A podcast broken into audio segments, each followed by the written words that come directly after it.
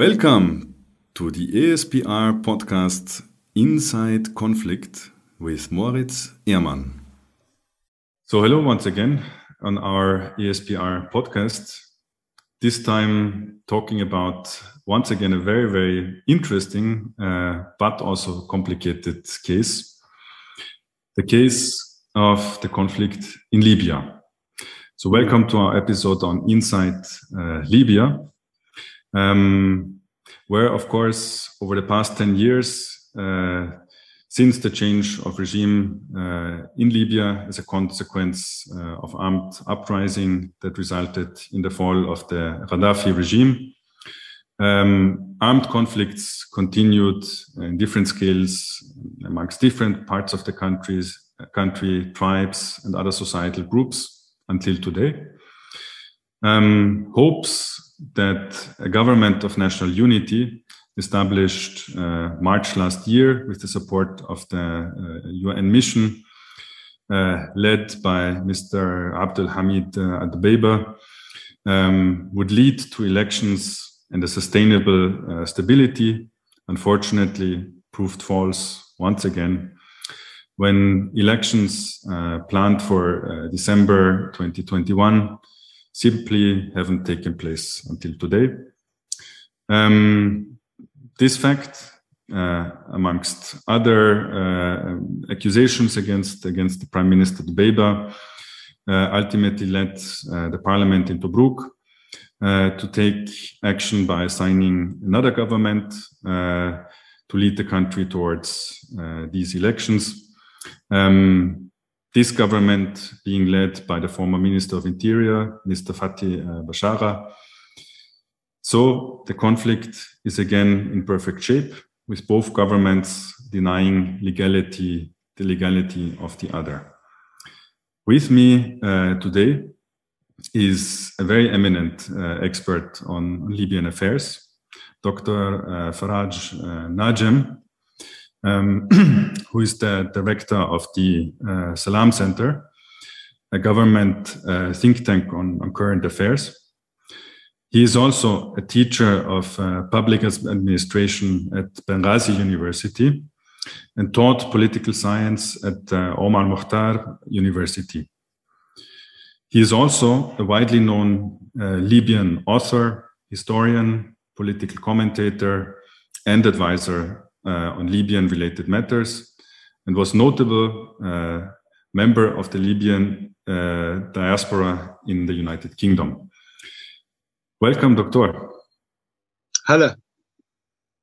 Pleasure. Yes, Doctor. So, um, you have heard my very brief and simplistic uh, description about uh, where we are in Libya today. Question mm. is, how did we end up in this situation? And how might there be uh, a way out of this seemingly never-ending struggle for power? Well, um, let me start by thanking you for um, for inviting me and giving me, me giving me this platform to uh, to talk to you, but also to a wider audience uh, about a, persisting issue uh, in Libya. Uh, what happens in Libya is no exception.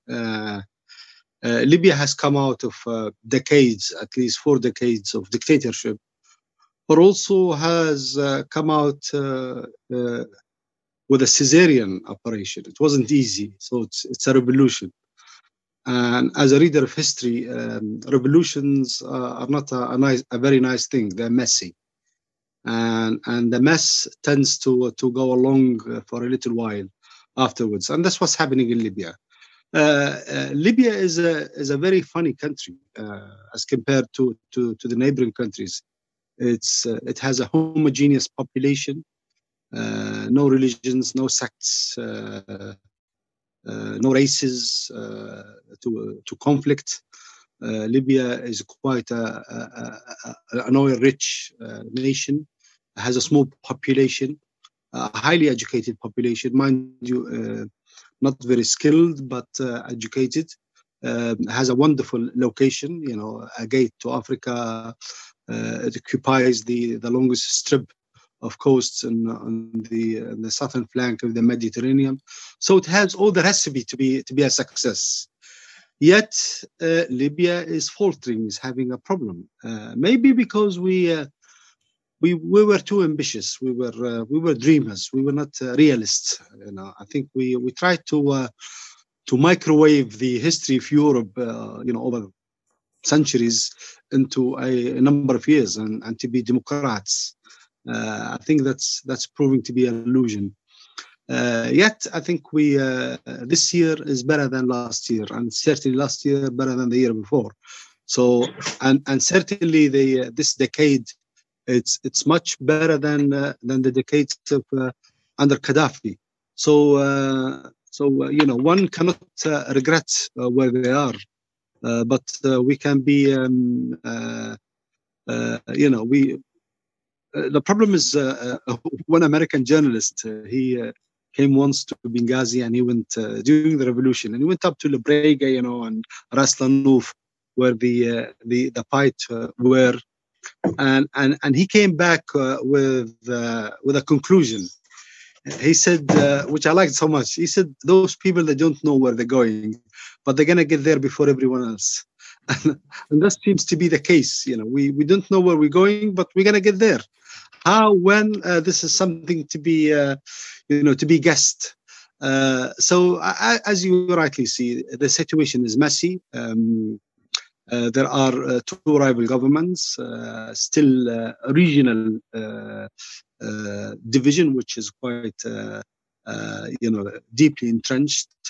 mind you, the people they still flow from east to west and, and vice versa, from west to, to east and the south. You know, and uh, you know there is no problem uh, per se between people, but it's it's a problem between politicians and between, uh, if you like, political rivals, uh, whether they were uh, they were uh, military suits or they were the clerical garments. it's those who are wanted to be in office and wanting to be in office meaning that uh, you know you you have the wealth uh, and, and, that's the the the biggest dispute in Libya. And um, uh, the uh, the current government in Tripoli has uh, proven that very well uh, that it's come for, for for the wealth of the nation and its opposition uh, they're not innocent either you know they uh, they wanted their uh, they wanted the seat they wanted the, the crown if you like. Uh, so it's uh, it's a struggle uh, as gaddafi once said he said the struggle for for power for wealth and for weaponry you know tharwa sulta silah you know. And these three proving to be problematic for, for average libyan. Yes. Very thanks. I mean, really interesting uh, perspective and interesting points that uh, you you raised here. Um, I especially like this uh, this uh, this question of uh, or this analogy of uh, sort of you're going one direction, but you don't know where you're gonna end up. Um, this is of course not a very ideal situation. Um, where do you think, sort of ideally, uh, the country could end up in in a in a midterm, let's say in the next in the next five years? Well, uh, no one knows, uh, uh to be quite honest with you. But uh, I tell you, the problems that we we are facing currently, they are small as compared to the problems that we faced prior the the Independence Day, 1951 in the 40s after World War II, there were major problems, major division. Okay, you know, we we disputed everything, even the name of Libya. It was a disputed. Tripolitanians wanted to call Libya Tripolitania. The Cyrenaicans they said take a walk. We're not we're not going to call it Tripolitania. We call it Tripolitania and Cyrenaica. But it was the wisdom of the old man, King Idris, who, who that time was Amir, was prince and he said, no, no, no, let's just, um, you know, embrace the, the name that the Italians have imposed on these three regions, Tripolitania, Cyrenaica, and Fezzan, which is a, a, Greek name anyway. And he said, this is, uh, you know, from our past. He was so, uh, so tolerant. So uh, he reconciled with, uh, with, with the past. He, he even went before the time of Islam. He said, you know, we are the production of, uh, of great empires, you know, the Phoenicians, the Greeks, the Romans, the Arabs, the Turks, and the Italians, you know. And, and he said, uh, we must not uh, be ashamed of this past. And let's just um, accept it as it is, you know, since uh, the word Tripoli itself is, is a Greek uh, term, you know, Misrata is, a, is an Amazigh Berber term. Uh, uh, Benghazi used to be called Berniki, which is, you know, Bernici, which is a Greek queen who ruled the, this land. So he said, let's just accept it. So there were three currencies. There were two education system. Uh, someone who wanted to come from Fezzan to Tripolitania or Cyrenaica had to get a visa. Okay, in 1944, had to get a visa. He could enter Algeria or Tunisia because it was under the French rule. Fezzan was. Uh, he could enter Tunisia or Algeria, but he could not enter Cyrenaica or Tripolitania unless he gets a visa. Despite all those problems, then they managed to reconcile, uh, bury the differences when the will was there, and uh, created a modern uh, kingdom. Uh, was a, almost a constitutional monarchy, you know, with a great and very advanced constitution, the Libyan Constitution of 1951. It was the first constitution to embrace the Human Rights Declaration, which was which came only a couple of years before, earlier except for three issues changing of religion and homosexuality and so on these three articles they left but the rest they embraced it all. In 1963 they gave the gave women the right to vote.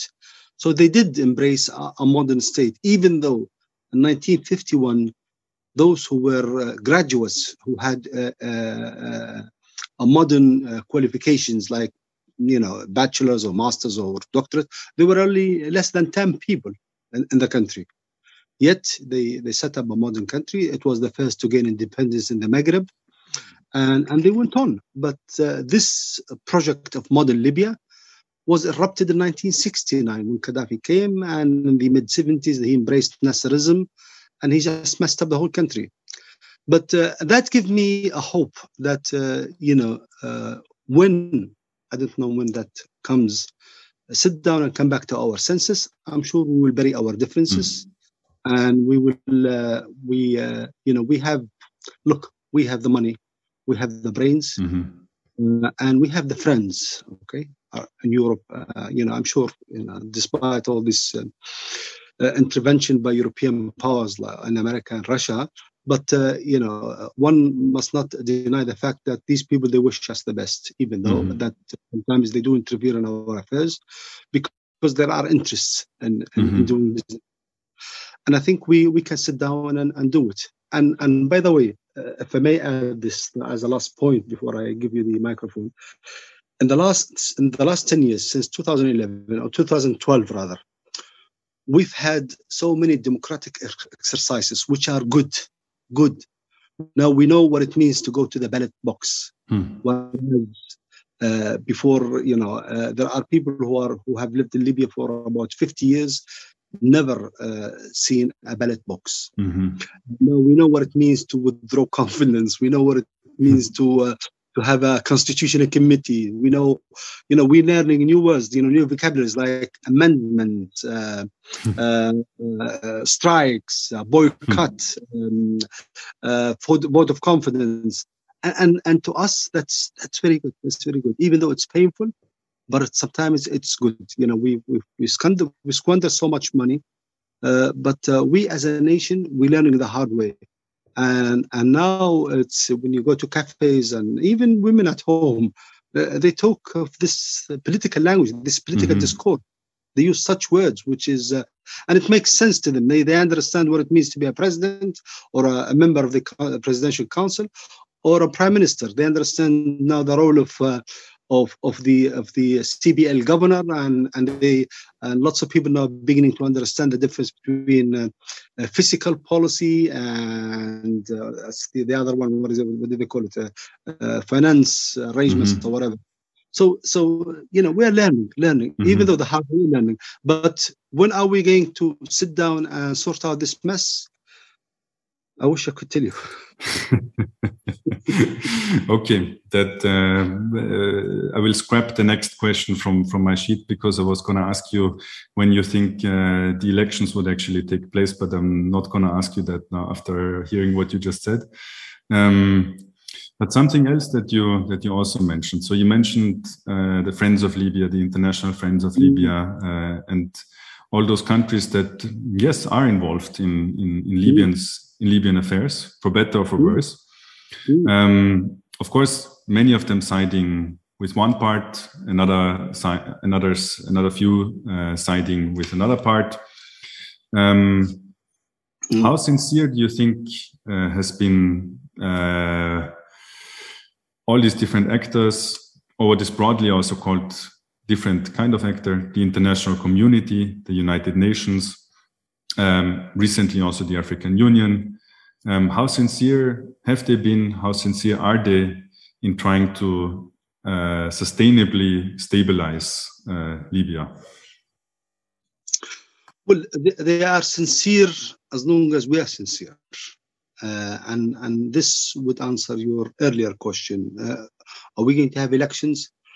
As people, yes. We uh, there there were 2.8 million have registered. 2.5 picked up their uh, uh, voting cards, including me and my wife and my my four children. Okay. Uh, but the the the political elite, the, the, the political class that we have, as as shown, and with no exception, huh, uh, they're not interested in elections because uh, if we, we have election, uh, there might be a protest vote and they might be kicked out by the people by voting for for others, and and so they're not really keen on this. Uh, the international community. Let's start with the neighbors. Neighbors are very keen to see Libya stabilized, i.e., Egypt. They sincere in seeing Libya stabilized because uh, they're worried about their western border. Uh, so, uh, so are the our African neighbors, Chad, Niger, in particular, and Sudan, Darfur, the Darfur region, and uh, and, and I know that very well. I, you know, I, I was the director of the Africa Research Question in Tripoli, and I went to Africa and I met Mohammed Bil Azoum, who is the uh, now the president of uh, Niger that time he was the foreign minister, and he was very concerned about the, the Libyan uh, Niger uh, border. The Chadians uh, as well. I met Omar Bashir, who, uh, who was the president then. I met Paul Kagame, who who was an, an, inspira- an inspirational, because what Rwanda experienced that gave me a hope that one day we will make it like uh, Rwanda has made it after the massacre mm-hmm. that uh, that so so the Algerians are, are very keen that Libya is stabilized. Uh, Tunis or Tunisia rather uh, is is uh, organically connected to Libya. And and wh- whatever if if, Libya uh, sneezes, they catch the cold, uh, and vice versa. So, uh, the uh, especially when we talk about the economic ties between Tunis and, and Libya, and as well as our uh, European neighbors, you know, the the Italians very keen. only um, the night before last night, I was with the Italian consul and the Greek consul. Um, actually the Greek ambassador uh, from Tripoli arrived to Benghazi today because tomorrow they are inaugurating the new airport terminal in Benghazi and they're very keen to uh, to establish a, a, an air link between Athens and Benghazi. A response to the first aeroplane that uh, took off this morning from Benghazi to Istanbul. And now the the relations with, with Turkey is re-established uh, especially East Libya you know, because they, there was a there was a problem between uh, and, and Turkey. Uh, so the you know everyone was you know I'm I'm sure they are wishing us the best because stable, uh, reconciled Libya is much better than turbulent Libya. And uh, and uh, I tell you there uh, there are lots lots of Austrian and German companies especially involved in in, in heavy uh, deals in here would love to come back, and uh, and they they have been in touch with us, but uh, their foreign their prospective foreign ministries uh, deny them uh, access to Libya or do not encourage them to come to Libya. The Americans are very keen to to, to come to Libya. Uh, last last month, I was talking to the uh, to the British ambassador to Tripoli. I was talking to her for a long time, and and they're very keen in in, in coming back to Libya. Libya is is a big market. Libya is mm-hmm. loaded, loads mm-hmm. of money. And by the way, Libya uh, is entering a, a phase of reconstruction and basically needs Mhm. everything. Mhm. Libya needs everything because Libya, Gaddafi has left it underdeveloped. You know, Mhm. they're uh, it's a rich nation, but we are a poor population. So we need to bridge the gap. Mhm. But um, uh, yes, uh, people would love to see Libya stable and uh, you know, ideally um, peacefully democratic. Mhm. so we can Mhm. see. But uh, I mean, um, I um, I mean, we've had how many heads of states? I think I think uh, Hmm. Abdul Jalil, Magariaf, uh, Nouri Boussahmin, Faiz Sarraj, and now Nifi, about five or six.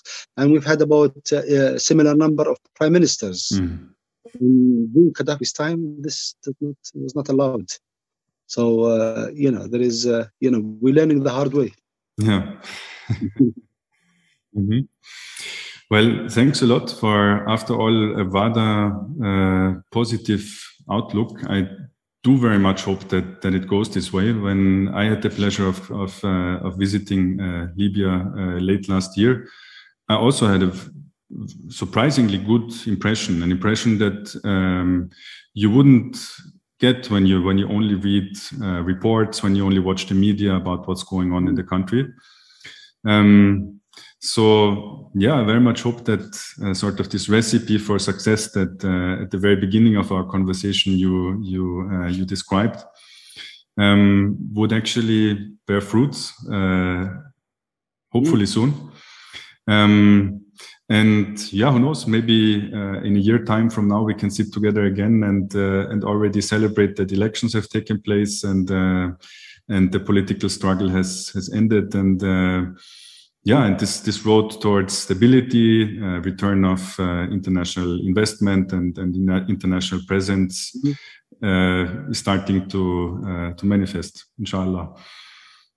Well, uh, if, I, if I may just add something, it's uh, I tell you something. Um, two years ago, uh, we were fighting.